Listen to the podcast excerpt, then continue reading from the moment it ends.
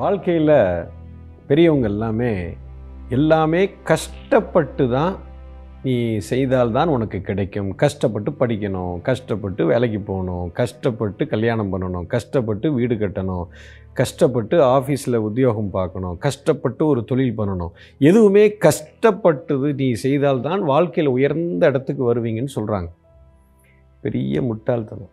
In fact கஷ்டப்பட்டு செஞ்சின்னா நீ பணக்காரனவே ஆக முடியாது. நீ எதுவுமே ஆக மாட்டேன் எல்லாத்தையுமே ஜாலியாக பண்ணணும்.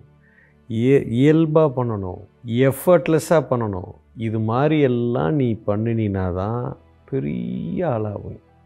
செல்வம் வந்து கொட்டும். ஜாலியாக வேலை பார்க்கணும். ஜாலியாக படிக்கணும். ஜாலியாக பிஸ்னஸ் பண்ணணும். அப்போ தான் நீ பெரிய ஆளாக முடியும். என்ன குறிச்சி சொல்கிறீங்க எஸ் சரி நல்லா புரிஞ்சுக்கோங்க. செல்வம் என்பது உன் பேங்க்கில் இருக்கிற பணமோ சொத்தோ வீடோ இது எதுவுமே கிடையாது. உனக்குள்ள ஒரு சக்தி ஒன்று ஓடுது ஒரு கரண்ட் ஒன்று ஓடுது.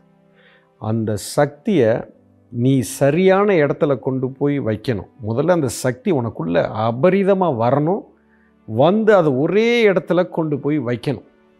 வச்சிட்ட அப்படின்னா நீ எந்த இடத்துல வச்சியோ அது விஸ்வரூபம் எடுத்து உலகத்தையே பிரட்டி போட்டு எல்லா செல்வத்தையும் கொண்டு வந்துடும் ஸோ உனக்குள்ள அந்த கரண்ட்டு தான் உண்மையான செல்வம்.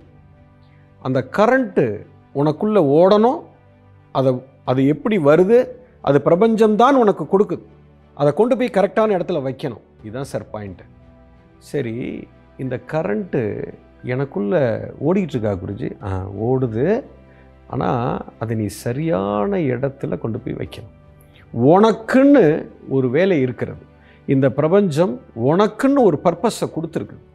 அது என்னங்கிறத நீ கண்டுபிடித்து அந்த பார்வை சரியாக அதில் விழுந்து அதை நீ செய்யும்போது எஃபர்ட்லெஸ்ஸாக செய்வேன் அதுக்கு எஃபர்ட்லாம் தேவையில்லை. கஷ்டம்லாம் பட வேண்டிய அவசியம் இல்லை. அதுதான் பாயிண்ட்டு இப்போது ஒரு ஒரு மாமரம் மாங்காயை உருவாக்குவதற்காகவே பிறந்திருக்கிறது. பிறப்பே அதுதான். அதை செய்யும்போது அதுக்கு கரண்ட் வந்துக்கிட்டே இருக்கும். அது சொத்தே வந்து அந்த மாங்காயை உற்பத்தி பண்ணக்கூடிய சூட்சமம் தான் அதோட சொத்து. அதை கரெக்டாக அதை பண்ணிக்கிட்டே இருந்ததுன்னா காயை கொடுத்துக்கிட்டே இருக்கும். அதுக்கு தேவையானது அத்தனை செல்வம் வந்துக்கிட்டே இருக்கும். இப்போ அது போய் நான் வந்து தேங்காயை உற்பத்தி பண்ணுறேன் ஏங்க நான் வந்து வந்து பலாப்பழத்தை உற்பத்தி பண்ண போகிறேன் இல்லை வேறு ஒரு காயை உற்பத்தி பண்ண போகிறேன்னா உயிர் போகும். கஷ்டப்படும். அப்போ கஷ்டப்படுறனாலே தப்பாக இருக்கேன்னு அர்த்தம். கஷ்டமே படக்கூடாது.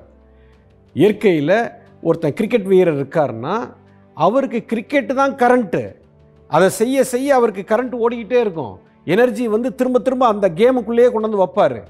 அந்த விளையாட்டை விளையாடுறதுக்கு அவர் எஃபர்ட்லெஸ்ஸாக விளையாடுவார். இப்போது அவருக்கு பணமாக கொட்டும். இப்போ கிரிக்கெட்டே விளையாட தெரிஞ்ச ஓ கிரிக்கெட் விளையாண்டா எனக்கு பணம் வருமா? அப்படின்னு நினச்சி நீ போய் விளையாண்டினா உனக்கு ஒத்த பைசா வராதுடா. அதை புரிஞ்சுக்கோ. இப்போது ஒரு பாடகர் ஒருத்தர் இருக்கார். அவரோட பாட்டு தான் அவருக்கு கரண்ட்டு. அதை செய்ய செய்ய அவருக்குள்ளே கரண்ட் ஓடிக்கிட்டே இருக்கும். இறைவன் அதை கொடுத்துக்கிட்டே இருப்பான். அவர் எஃபர்ட்லெஸ்ஸாக பா இருபத்தி நாலு மணி நேரம் பாடிக்கிட்டே இருப்பார். ஜாலியாக பாடுவார். காசு வந்து கொட்டும்.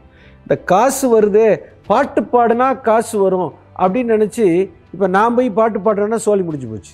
நான் படாத பாடு படணும். காசும் வராது ஒன்றும் வராது. அவர் கஷ்டமே படலை. பாடகருக்கு வந்து பாட்டு பாடுறது கஷ்டம் இல்லை சமைக்க தெரிஞ்சவனுக்கு சமையல் கஷ்டம் அல்ல கிரிக்கெட் விளையாட தெரிஞ்சவனுக்கு கிரிக்கெட் கஷ்டம் அல்ல செய்ய முடியாத செய்ய தெரியாத வேலையை நான் போய் செய்யும்போது தான் கஷ்டம் வரும்.